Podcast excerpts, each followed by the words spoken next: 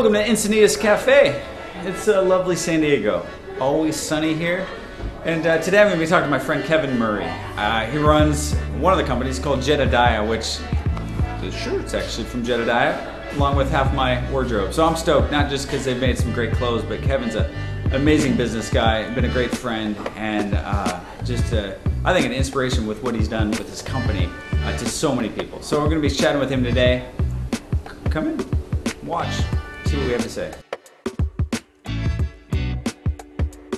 Kevin Murray. Who's who's Kevin Murray? Oh, uh, Kevin Murray's nobody special. Just somebody who um, loves his wife with all his heart, loves his kids, loves his family. Um, hopefully, somebody that works hard and uh, is trustworthy, and uh, people can depend on me.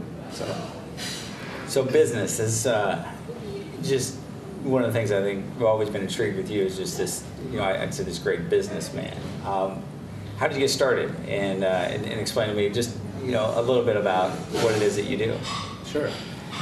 Um, I, yeah, I guess I, I never really wanted to work for anybody. I mean, I had some jobs when I was in high school and going into college, and I actually went to college to be an architect. Um, after my second year of school, I got an internship at a firm in Chicago and actually hated it.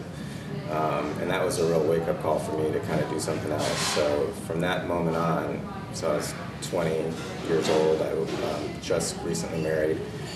Um, no kids yet, but they came quickly. Um, really wanted to start to do something on my own. Um, I worked for a screen printing company in Chicago and quickly became their um, plant manager. And then that company was sold and moved out of state. And uh, I didn't want to move to Indiana at the time. And so I started my own screen printing business in my garage when I was 21 and did that for a few years in Illinois and then packed up all the kids and moved them all in a 24 foot Ryder truck to Southern California and started a shop here and just kind of grew from there.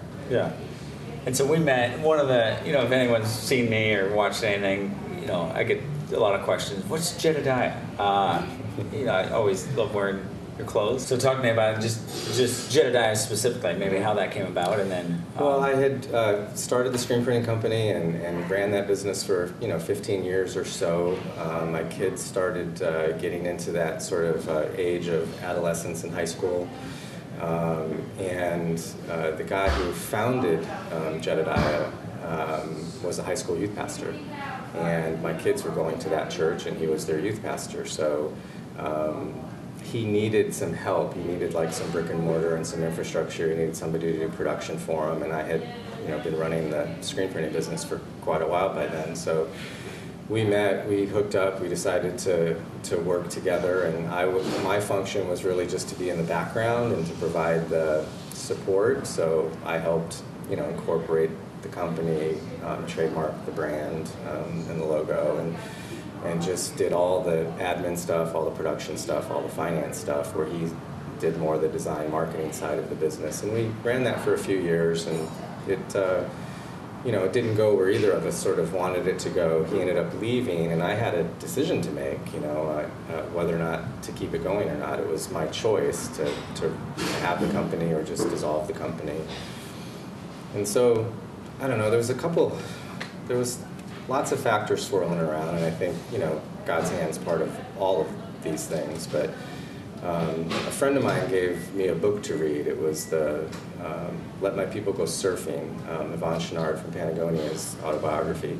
And it just told his life story of his work life, of how he founded Patagonia, how he toiled. You know, he ran that company out of his van for a few years, like I ran out of a garage and, it, and he built, you know, slowly over a you know, 35, 40 year period his company, and then he came to a point in his life where, how can I now use this company and leverage it for something better, something that's sort of beyond me? And I was very inspired by that.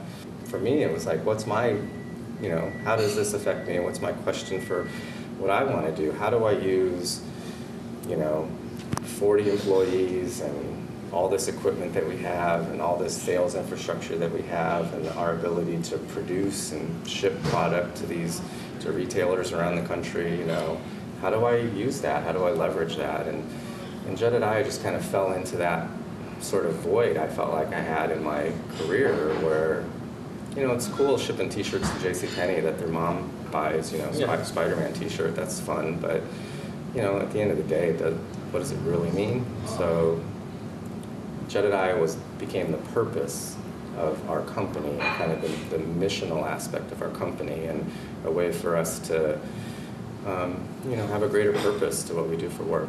Yeah. So, And uh, you know, if people don't get it, people ask me, "Oh, what, what does it mean? Loved by God." Mhm. Um, here you are. You know, obviously you do business with huge secular companies, and here's this blatant, you know, loved by God. Um, Mhm. You know, kind of out there. You know, never kind of hidden the fact of, of, Mhm. of what this means. What's um, uh, how have you seen that just kind of affect people as you know when people hear that or when people ask you well, what does that mean um, Mhm.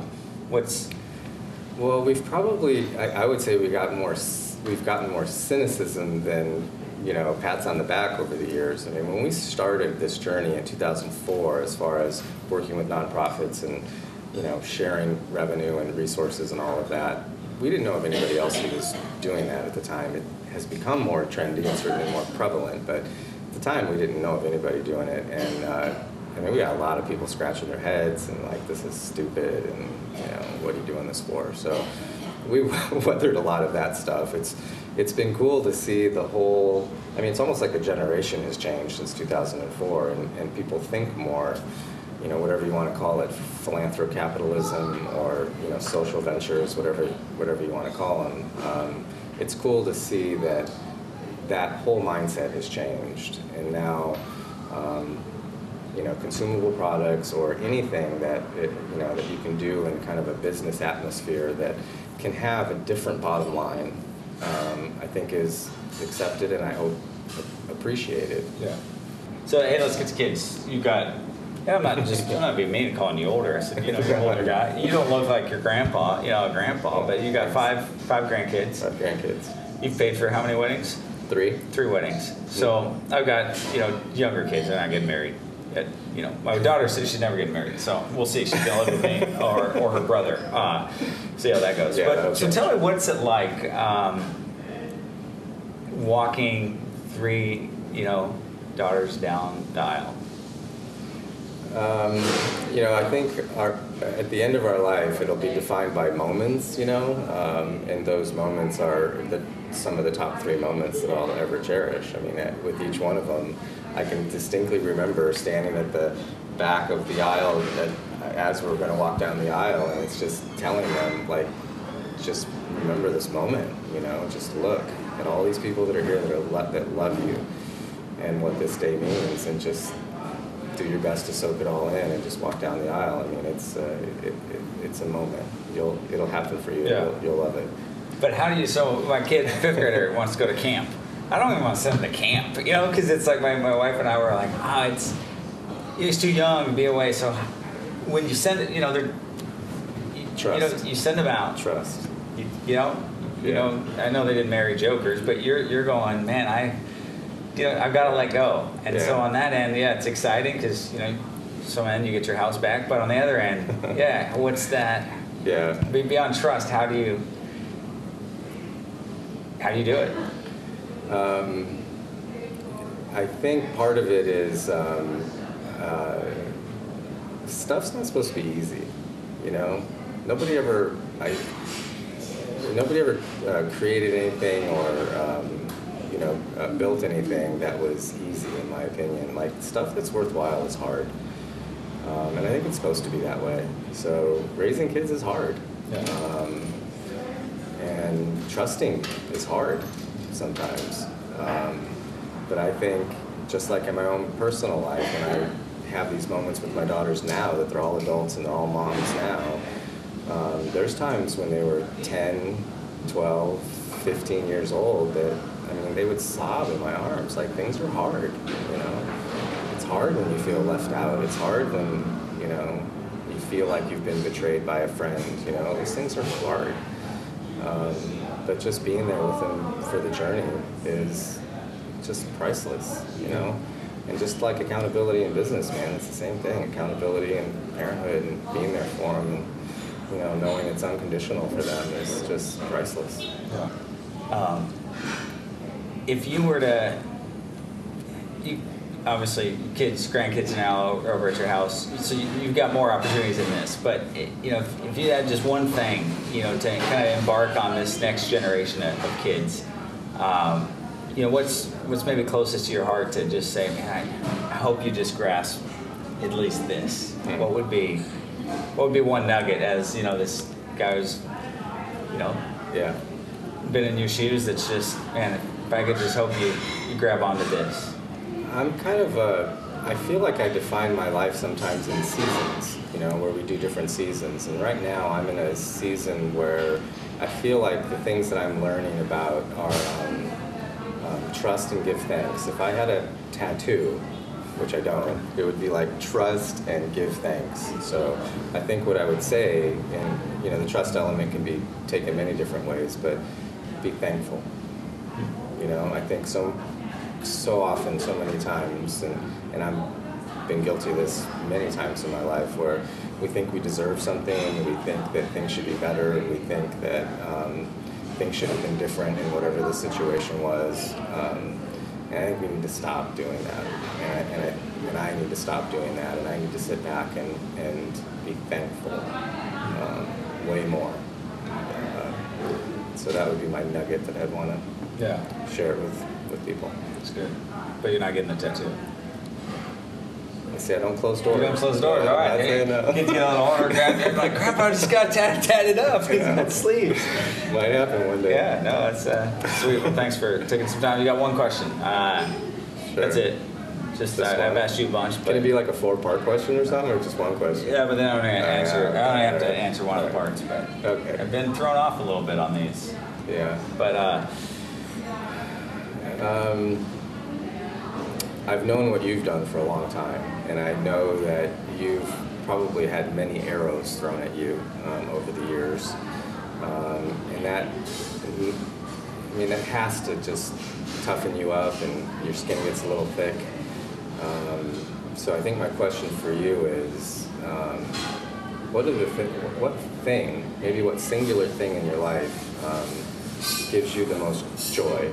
you know, this morning a guy says to me at this event I'm at, "Hey, what you do has changed my life." Hmm. And like, I don't know. I mean, men, women, like that never gets old to hear that. And one of those blocks out the you know the last 500 comments. Of "You're crazy" or "This isn't an issue." And you know when he's saying, "Man, this is this this this, this changed my life," and it's those things that that really, you know, get you out of bed in the morning to know, man, this is why we do it. For What's the last thing that made you cry? My buddy just, uh, his mom died, and uh, you know, I went through that a year ago with my dad, and I don't know. I mean, since my dad died, I, I this last year I've cried more than this last year than I have my whole life, Yeah. and. Uh, you just realize, I mean, life's short, and I think it just sat with me to go. One, I miss my dad. Um, two, like, gosh, this is a new season for us and my friends, and you know, I, I don't know if any of us really know how to walk with each other through that because, like, other than just say, man, I, I'm trying to figure it out as well. It's a reminder, you know, that life's short and people that are close to you now, man, take advantage of the time that you have with them. Yeah. But Amen. not gonna cry here, so thanks so Kevin for yeah. I mean, just trying to second question you snuck in, but uh, no, thanks and uh, you know appreciate just you being here. Sure.